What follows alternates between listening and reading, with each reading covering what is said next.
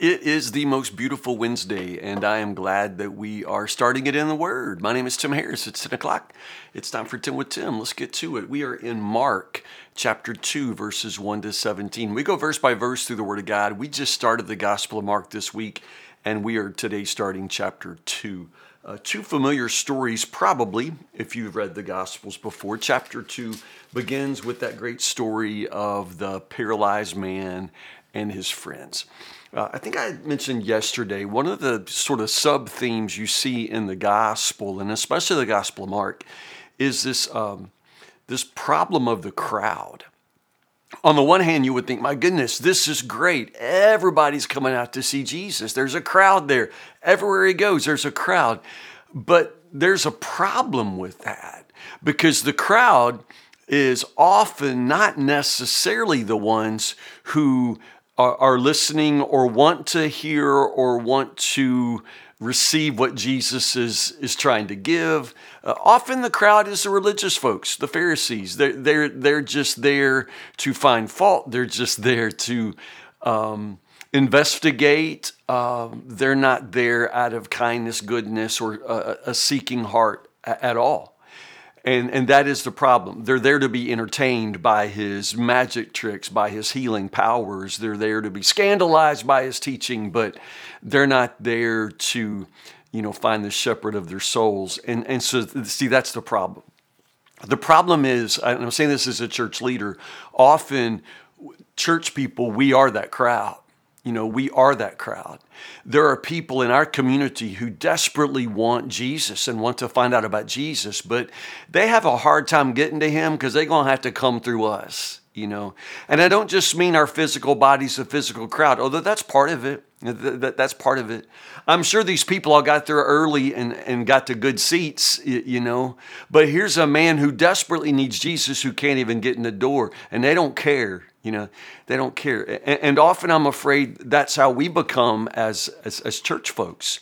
It becomes about us. You know, we show up with our issues and we show up with our desires and our opinions and our preferences, and we no longer think about the person who shows up desperately wanting to hear a word from the Lord or desperately just looking to find somebody who cares about their trouble. You, you know, I mean, I, I, mean, honestly, we become so self-absorbed and so, um, gosh, very entitled to the good seats and to our um, religious experiences that we become actually the very crowd in the way of lost people finding Jesus.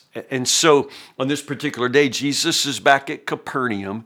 Obviously, Peter and Andrew's house is kind of a hub for him. Uh, can you just imagine Jesus taking over your house like this? But anyway, Jesus is taking over their house and is full of people, so full of people that this paralyzed man uh, and his friends can't get to Jesus, so they blow a hole in the roof. Uh, I love this story. It was a Sunday school story when I was a kid. But reading it as an adult, I'm, I'm kind of amazed by a couple of things. First off, just thinking about a paralyzed man in that culture, you're, you're helpless. I mean, a paralyzed person is always helpless, um, but especially so in that day. Uh, so this man has two things by my reckoning. He has a mat and he has friends. The mat itself is no wonder. Uh, John Ortberg says we all have a mat. By that he means we all have some brokenness, some symbol of our imperfection.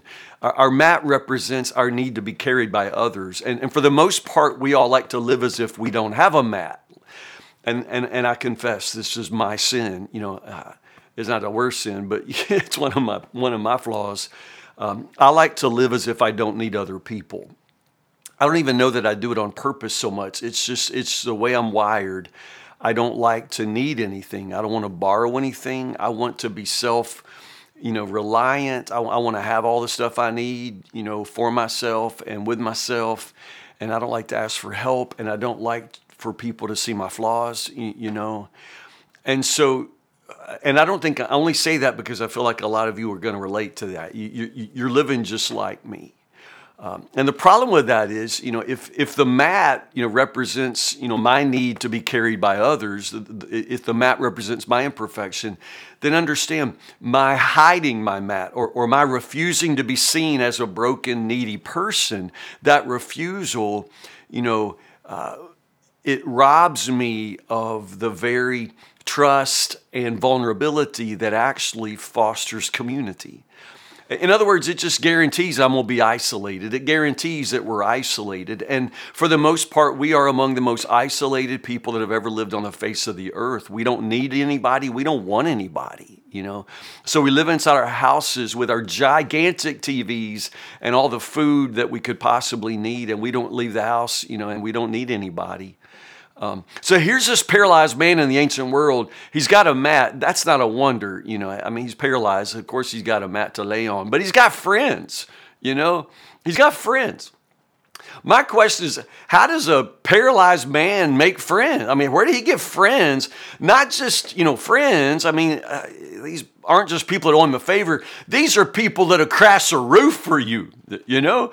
So where does a man like that, I mean, where does he get friends? Like he can't do anything for them. Did I mention he's paralyzed? I mean, he can't do anything for them. I don't know this, either this guy has got the best sense of humor or he is so much fun or such an interesting conversation. I mean, there is something about this guy who can't even get off the floor by him. He can't even get to the toilet by himself. But this dude has at least four friends that would that would crash a roof for him.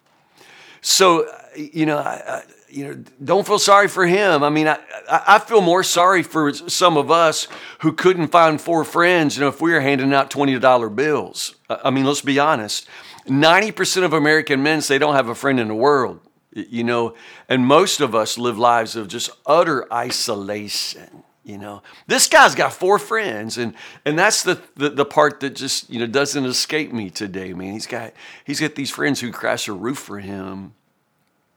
He's also got sin which is kind of we all got sin too but uh, part of me is just like what's a how, what's a paralyzed man do to sin? I mean i don't i don't know but Jesus knows all of this. They, they crash through the roof. Jesus says, Your sins are forgiven. The Pharisees, you know, lose their minds, you know, the religious people. Who's he think he is? And they don't even say it out loud. They're just thinking it, but Jesus knows what they're thinking. And so he says, What do you, you think it's, you think, what do you think's harder to forgive sins or, or, you know, heal a lame man? Why not just do both, you know?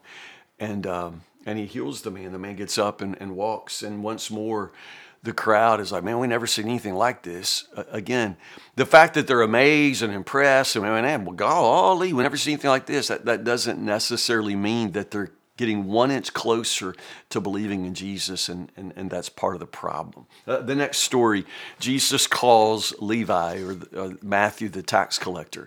Interestingly, one of the things we know from, from uh, Palestinian history, um, they taxed fish in Capernaum. It's just one of the small details. Fishing was the primary means of economy, and the Romans aren't going to miss any, they're not going to miss a single penny. And so, uh, yeah, they taxed fish in Capernaum, which means Matthew is a local tax collector. It's not like they got a whole office of IRS agents. It's probably Matthew by himself, which means by this point, uh, you know, Peter, Andrew, James, John, they all know him and they probably have their minds made up about him. And isn't it funny how Jesus just puts them together? You know, like he just puts them together. These four guys and this one guy are now probably all in the same room and they're all in the same room with somebody they thought, man, I would never be caught dead in a room with him, you know, or if I am in a room with him sometime, I'm going to kick his, you know, rear end so hard. I mean, you know, they they probably have every reason in the world not to like each other. And isn't that just like Jesus? You know, I mean, uh, fellowship, you know, being brought into Christ, it just has a way of putting you on the same pew with somebody that any other circumstance you would be caught dead with Jews and Gentiles, rich and poor. I mean, you know, across the races, I'm just telling you uh, that that's how the gospel works. It brings all kinds together. But that's exactly what flies right up the nose of the Pharisees. Uh, Levi, Matthew throws a feast in his house, and all he's got, you know, hoodlum, you know, kind of redneck friends, because that's what he's always been. He's been a sinner. So he invites his friends, and they're all sinners. And the Pharisees, you know, why, why is Jesus eating with such scum? And not the most offensive word ever. Uh, I'm out of time. Let me just say when you look at people, you got to love them as people. If if you look at somebody and your first thought is not love, you know, um, then uh, uh understand that there's something profoundly, deeply wrong with your heart. You know, you got to look at people, see them as people, and, and, and your first thought has to be love. What's Jesus doing eating with such scum? Uh, we're going to read through the Gospel of Mark. I, I know you've read the Gospels. I, in many ways, Jesus just kind of eats his way through the Gospels. He is always at table, you know, always at the table with people, and always eating with the wrong people. And in many ways, you could say Jesus is eventually killed because of the way he eats. Seriously, because of the way he eats, and not so much how he eats, but who he eats with. You know, Jesus is a friend of sinners, and uh, and that is terribly offensive to those who don't think they sin. Yeah. Uh, so uh, back to that crowd there at the house, and I'll be done. Um, like I say, they're the religious folks, man. They don't think they sin. I mean, they, they don't think their breath stinks. You know, I mean, they, man, they are so full of themselves, and they got there early, and they got all the best seats. But one thing that stands out, they don't have any friends they're bringing to Jesus you know. They don't have any friends or bringing to Jesus. They are just there taking up space and they are in the way of others finding their way to Christ. Lord, don't let us be those people. Lord, please help us not be those people. Um, does that sound prideful? I don't, I don't mean that. I just, if somebody's trying to get to Jesus, I want to be the friend that helps them and not the one that stands in the way. You know, that's what I mean. God help us tomorrow. Pick up in the same place. Chapter 2 verse 18 mark chapter 2 verses 18 to 28 for tomorrow all right? I love you guys so much. It's a beautiful day. At least get out at some point today and enjoy some sunshine. Vitamin d is good for the body and sunshine is good for the soul. I love you guys so much. I really really do. I don't say it enough. Thank you for being my friends my partners in the word. I will see you tomorrow at 10 o'clock lord willing for 10 with tim. Have a great wednesday